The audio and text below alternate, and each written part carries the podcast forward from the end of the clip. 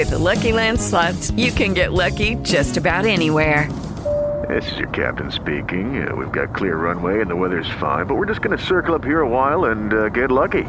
No, no, nothing like that. It's just these cash prizes add up quick. So I suggest you sit back, keep your tray table upright, and start getting lucky.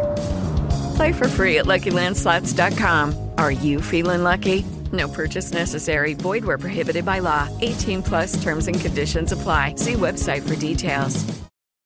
On today's Men of the Apes, we are recording because Richard's finally finished with his snacks, and we are not doing an ASMR episode. Crunch, crunch, crunch.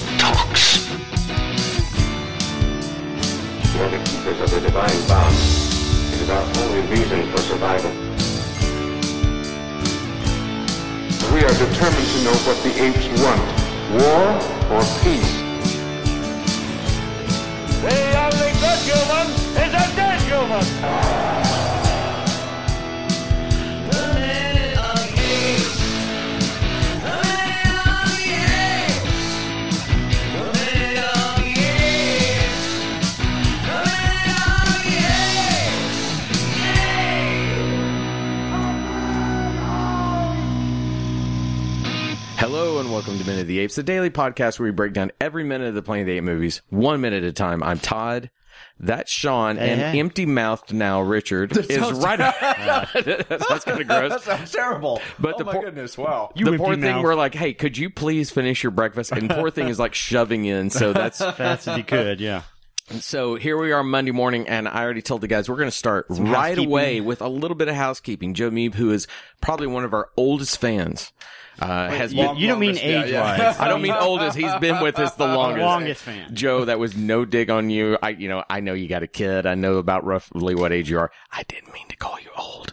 However, Joe took the time when we recently had some episodes, um, to let us know that the original films do reference God. We had a little bit of a hang up about, hey, what happened to the lawgiver? Why aren't we going through this? Joe is fantastic at getting back with us. And maybe it is that relationship that he's been around with us for a while and knows that he can reach out to us. The rest of you out there, don't ever hesitate to let us know if you find those things because we're doing the best we can to go along in these films, finding these things. And sometimes you get knee deep in it and you're so caught in the quagmire of a minute that it feels as though there's a, a, a stumble by the films. Is that fair thing to say? A stumble?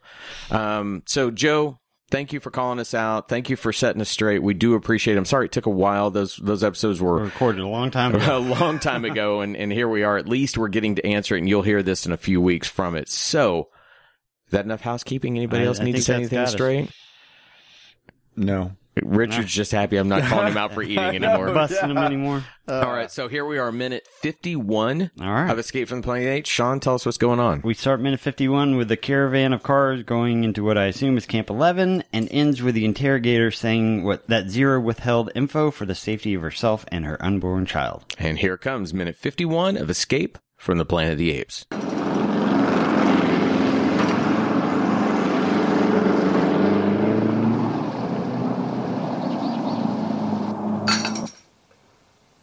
When we were in space, we saw bright, white, blinding light. Brighter than this? Hmm.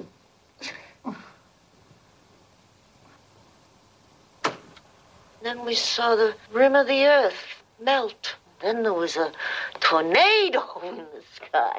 That's your voice, isn't it? How can I tell? I, I, I don't even remember. Why don't you remember? Because Dr. Hasslein made me drunk.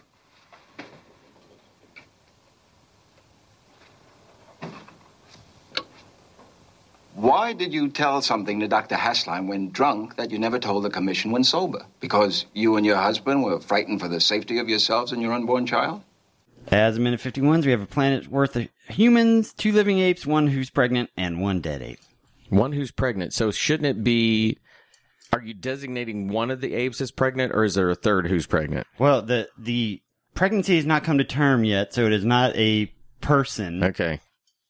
So If we're considering I eight know. people, yeah. We're getting into the issue. It's not of an eighth yet conception. until it's born. so let, I want to start right away from the actual layout of this scene. That you know, you get a lot of driving in this, but it is a beautifully directed scene from that standpoint because we get camera movement that takes us on the journey going um, right to left with the car as the car turns against camera direction and turns into the gates. There's a lot of you know a There's lot a of lot of showing them drive. Every car drives in and the gate fully closes. It does, but what is beautifully done, and this is this is something that's overlooked in film far too often, is the construction of what's going on, the busy work. Right. Because the car comes, like I said, right to left, then turns against camera direction, so it's going positive, and eventually it's going to turn right, so that everything doesn't just seem like it's going right. The background extras are going against the action. If you mm-hmm. watch it, you get a lot of leftward movement from the background, so that it has an opposition. It feels busy, and at the very last, we get these people going across. It's really one of those screen directions that you know the the assistant director went to the director and said. Here's how I'm going to set it up. I'm thinking this and this. It's just beautifully on display. Well, they were they were originally actually supposed to stop at a gate. Oh, they were supposed yeah, to stop. the original uh, uh, script instruction says they would have to have a security guard who gets signed in, and Cornelius is fascinated by the gate latch and clicks, and the guard opens the gate, and they salute and move through. So they just kind of went for a, a basic just drive into the Camp Eleven. there is a sign on the on the gate that says Camp Eleven. It looks like a. Uh, you know, a, a nice California winter day. Like you can see kind of the leaves are off on the trees, but still a little bit of green. It's a very, uh, arid climate that you see around. It's got very California buildings with kind of like low roofs, and um, there's a window unit on one of the buildings. Gates yellow. Uh, there is a little bit of a guard thing, but there's no guard in it. It's just kind of a. It was. It was. Yeah. It's a. It's a nice setup for it. It definitely has that feel of um if you've ever been out to the San Francisco area, those they they're now I believe apartments, but they used to be dwellings for uh, military families, and it has the same kind of feeling, very open, very arid. Right. Except you know there's something ominous because there's a tower and also it also says restricted area warning. So Yeah. the moment you get a restricted area warning, you kind of in for some bad stuff. Yeah, I still wonder. I would still want to know if they they staged those signs, or if there actually was a Camp, 11, 11. that they that you know you know they didn't have a fast signs where they could run out and just make these things real quickly, but they had an entire props department that could create them as well. They had to have had something here. I mean, I'm looking at the shot right now, and you've got two hills with fences, and they're nicely done fences constructed. This film is is operating so economically on its budget, whatnot. I can't imagine that they would Build that. build hills, build fences. This had to be an existing structure. of Some sort. I did look to see, and I couldn't find any notes on it On a Camp um, 11 or anything like that. or even on a military base where it was shot. I didn't find that immediately, but once again, there you go. Our listeners, if you know where it is, please tell us. We would love to know. But cool little area, got yellow fences, green buildings. It definitely feels like we're entering into a bad, bad place. Right, right. Jeep with military officers, uh, Dr. Dixon's car with uh, uh, our two aponauts in it, and uh, Dr. Branton going in as well. And then followed behind by another Jeep with two military office, officers. There was a, a supposed to be a scene in the car where uh, Lewis talks to them and says, I wish I knew how to advise you. They may try to make you angry. Uh, don't be, or you'll be trapped into the wrong answers. Try to uh, try to keep polite. And uh, Cornelius is like, "You hear that, Zira?" Again, she's supposed giving turn zero shit all the time. But we didn't get any of that. We didn't really even need that. We just kind of know they're walking into a new Right. situation.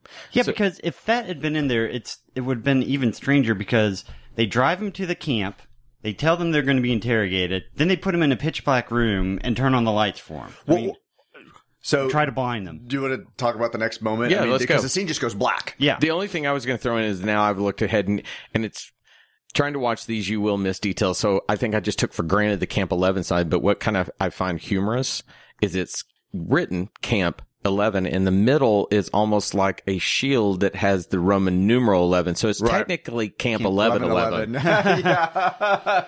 But yes, let's move ahead. So once they drive in, the gates close, and then all of a sudden we're just kind of struck with this moment where everything is just Pitch pitch, black. black. Yes. I had to look for a second to make sure I hadn't hit pause on my player. Yeah. Stopped To it. verify. Yeah. Yeah. exactly. Like what? What? What happened? Where? Where'd it go? It's it's a cool moment. It immediately, you know, I I've tossed out many times, hey, the film's changing here, and for for various plot reasons, it has changed before, but now the tone is changed to the point where this is a very ominous type thing. In pitch black, we don't know what's occurring. I, I will, I will, I will give you that, that the setup for the next minute and the next few minutes is is is marked by this this pitch black moment with the screen. However, I kind of giggled when the the the uh he's called E1 the the um agent Mm-hmm. suddenly turns on a desk lamp Uh huh. to light our two characters which Yes. means him and everybody else have been We're sitting in the dark. pitch dark, yes. We don't see Zira and Cornelius moved into this room.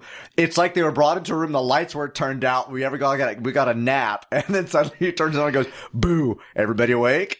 Well, what I and I agree. I, it's such a jarring cut that usually what you'll see film language will be is that they'll pop white all of a sudden, like the light has come on, and we as the audience will be blinded. And when our eyes acclimate, we look back and Zira's doing that. It's a simple trick. I was shocked they didn't add that in because you're right. Everybody's sitting in dark. There are I mean, people. the interrogator should be. yeah, they're all, they as don't even have lights on the tape playback m- machine. Eventually, how is he queuing anything up? It's it's one of those scenarios that would have would have worked better and, and probably been scarier is if you were you were black from Zira's point of view because there was something over her head. Yeah, True, the that's a are good idea. All of a sudden, the light is on, as opposed to random agents sitting in a room and going, "Here's a desk lamp." Mm-hmm. Why is that Right. bright to you? We're all sitting in the dark. And why did they put him back in their ape outfits instead of just leaving him in human clothes? Because we've degraded them now, Sean. We've taken them out of being humans. But to them, that's not degrading. That's their clothes. As a matter of fact, they're not dressing like the subhumans that they're used to in the future. Right. So the, to them, probably that's more civilized to wear their clothes. Well, I think maybe in a modern film, they might have taken them out of their clothes completely and truly made them into apes, and we would have seen Yeah, just, just- hairy yeah. bodies.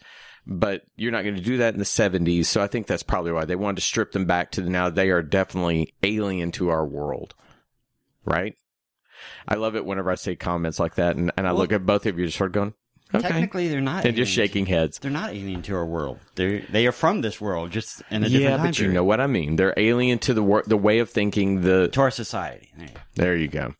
Um, one thing that struck me while while watching this, and it goes towards what I'm reading right now. I'm reading the actual book, the uh, the Netflix show Mindhunter.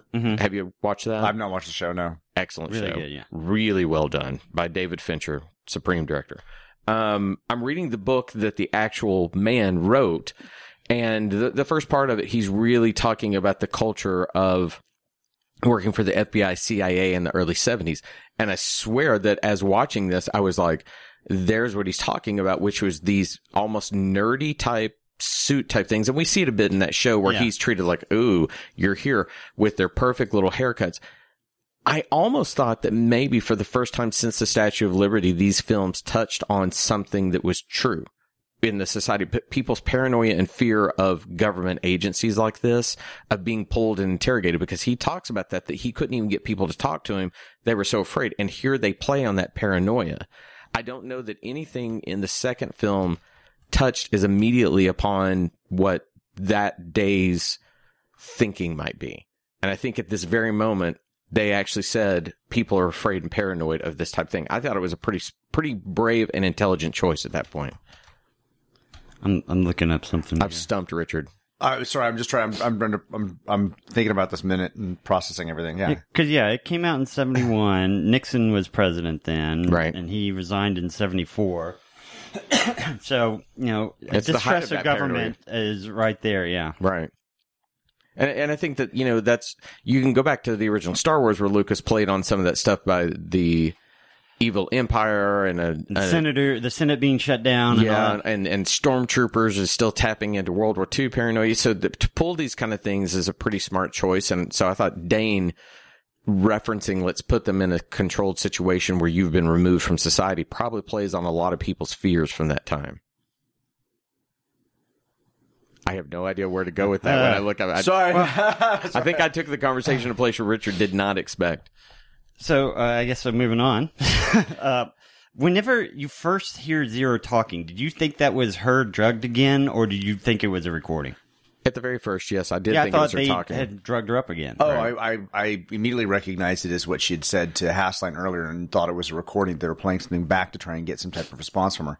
Well, after, after the, the lights come up and we see Zira and Cornelius kind of like react to the light suddenly coming on and, uh, E1, uh, kind of, you know, looking at them, having turned the light on, it then kind of moves to a, a, a corner of the room where we see a gentleman with an actual tape recorder. Uh, he's E2 as he's uh, named in the script. E1 is amiable and E2 is icy. But I didn't quite get the sense of that as we play out the next minute and so on that these they have the different personalities. Can can I E one? What Yeah. what is that in reference to? E what? What does E stand for? I don't know. It just says E1. I could almost imagine Agent One, Agent Two, but Yeah, E or is I one for interrogator. Or. Yeah. I don't see anything in the script other than says Hasslein seated between E1 amiable and E2 icy. maybe it's extra, extra one, extra two. I don't Maybe. know. Maybe, yeah. Yeah, I mean they they they're only credited in the script as E when they speak. You get E1 and E2. I would like to be E three. You'd like that to be is my new designation going forward. E three. So so we then see the guy with the tape recorder and we hear the the the playback happening. You know, we saw the rim of the earth melt, and then there was a tornado in the sky, and you know, it's this, the slurry. Re, they're just replaying the, the scene she had Right. with, with Hasslein earlier. And by the time we get into this, it's very apparent that they're replaying it. That we're Yeah. We're we're tapping back into what has transpired previous to this. And they should have had Zira be a little bit more surprised to hear that because, as far as we know, she's never heard a recording of her own True. voice. So True. she should be like, wait, you know, that's me. Yeah. But I, I don't know how much time you can stop down for them, you know, being surprised by these type of things and whatnot, because we're trying to be economical with the story and get ahead. You're absolutely right, though. You would think that that would be the case. And with how curious she and Cornelius are, you'd almost imagine they'd go, hang on, I want to see this Yeah. little device and, and look How at does it. it, how does it work? How do you replaying what I said yesterday? right. Well, they originally have it as a wall speakers from where the audio was coming from, but hmm. we don't really need to see a wall speaker for this particular moment. It's just in the room. You see a recorder, and you you don't need like a you don't need to see the speaker. the the thing that hits me and and I hate to get into being a former television technical person, but watching that tape deck, I thought, really, that's the tape deck we have here. That's that's a rather fancy one. You would have more of a field tape kit to play back here. That's me picking it. Details. And knits. Yeah, It was- knits. So so they're they're at a table. Uh, Cornelius and Zira are on the uh, front side of the table. The E1 is seated to the side of the table. Uh, he's operating the the uh, in a sinister lamp beside them that turned it on. There is a microphone in front of Zira and Cornelius. Obviously, they're going to be recorded for this moment. Uh, the other agent is in a corner of the room, standing uh, at what appears to be a desk that has a recorder, a tape recorder as well that he's playing Zira back. Uh, the is this the moment we see uh we see Hasslein in this minute? We do. Um there's this kind of weird moment. Hasslein's on the other end of the table, Far away from sorry, behind the desk. He's, he's seated kind of casually behind the desk. So he's kind of listening to all this. So there's just basically three people in the room besides Zira and Cornelius. And he's still very much in shadow, which, you know, adds Right. to his ominous tone. yeah. Now, this is when the Amazon player decided to give me the note that Eric Braeden did not particularly care for the character of Hasslein. He felt him to be more of a caricature than anything else, but he loved working with Don Taylor, Roddy, and, and Kim. So he enjoyed the experience. But I, I, I thought, man, you're chewing this up. How are you hate not liking not, it, yeah. liking this experience because you're having a lot of fun with it? And sometimes in these type of films, films isn't that half of the fun is just giving in to Being the heavy. yeah, mm-hmm. being the bad guy. He in the even in the shadow, he is so ominous that you just kind of know. Oh, dude, really, you're kind of scary. And also, the man has the longest fingers I've ever seen in my life. He was doing this, and I went, "Oh, good lord!" It's like Jack Skellington suddenly. I had I had noticed that, but I noticed his hand is kind of casually up on his face the Yeah. entire time, like he's uh uh very relaxed during this interrogation. You know, there's He's only, very analytical in that way. there's only a couple of moments that'll come up where you actually see him kind of lean in, but otherwise he's just kind of sitting back, taking it all in, letting it record. They're playing this back. That you know, the uh, E1 says it's your voice, isn't it? And Zira's like, I, I, you know, how can I tell? I don't remember. Why don't you remember? Because Doctor Hasslein made me drunk. And they, I just love that accusation. Like this is. Uh, this is not who I am or what I was. How can I recount this moment because I was under the influence and somebody put me there? I do want to take a moment to just admire uh, 1970s uh, E1 actor's mustache. This is very. this mustache is just so. It's very 1970s. Can we see that you're going to grow that mustache? Yeah. I will. I will. I will do that for the next uh, podcast. I will grow that little mustache for you. Yeah. Love it. But it is just full on. My whole lip is just going to be covered by hair, uh, and I'm going to cut it off right at the corner of the mouth. I don't know. It's just. It's it's it's a ridiculous 1970s charming mustache that is not fancy. It is just there. Let's have mustache talk for two seconds. All right. We've all at times, Sean keeps his facial hair. Yeah. Uh, Richard and I have grown beards throughout this. Can you stand it when the hair laps over your lip? No, I, I trim it. I'll get a little Me trim out too. cut on that. Does anybody? It doesn't everybody bother me. trims it. Don't don't. They, I don't- Oh, you. Oh, Yeah. you have. Okay, you. I'm sorry. I, I mean, how do noticed. you think people get long mustaches? They don't trim. I just it, it bugs the absolute living crap out of me. I never shave all this down just because I hate being smooth. Mm-hmm. But even when I wear it just as stubble as I do, I still go and Those trim little all my hairs lips. like right along Yes. there. Do they get softer at some point? Is that what it is? yeah, and it's like just don't bother you. Well, Yeah. My wife doesn't say so. She just you know go shave. Just get a comb and comb it out of the way. And that is the Men of the Apes mustache yeah. talk for this week. Our sartorial Well, episodes uh, E1 agent is very nicely trimmed over his lips. You Okay. can see his full upper lip because it is just stops right at the ridge, but it is a thick, thin, like it's a thick. I don't know how to describe it. I'll, I'll It's a mustache. it's a mustache. In- In fact, when we refer to it, it has to be mustache. mustache. All right, that that's the end of my notes. You, you well, seem yeah, to I have had- something, Sean. So why again? Why are they putting so much um, weight in the fact that Zira said all this stuff when she was drunk? Because people say a lot of stupid things when they're drunk and they don't always mean it, or that they can be making up stuff. And Yeah, but it brings in the fear and paranoia that Hasslein already apparently has deep within his veins that he feels as though there is some impending doom, and I guess by circumventing that, he can he can keep us from annihilation. What I what I found interesting about the the statement we close on uh, with uh, E1 saying to Zira, "Why did you tell something to Doctor Hasslein when drunk, which you never told the commission when sober?" And then he gives her the answer because you and your husband were afraid for the safety of yourselves and your unborn child? Question mark. That statement should have come from Zira.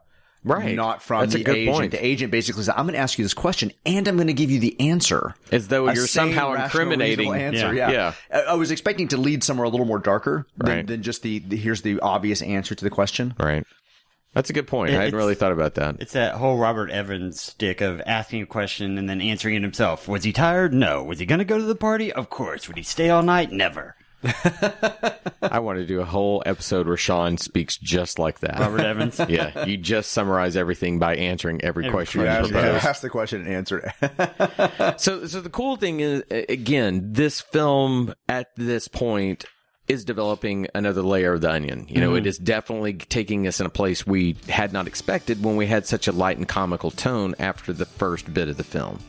So that leaves us. We're headed to Myth 52 tomorrow. Yeah. I'm not going to housekeep on the end since we sort of house At keep beginning. kept. Is it house house kept? We, we were Housekeeping, house kept housekeeping. people. We're house keeping. Yes. Okay, we're house keeping. Anyway, we'll leave it there for Rich and Sean. I'm Todd. Everyone have a great day. We'll see you tomorrow. Bye, everybody.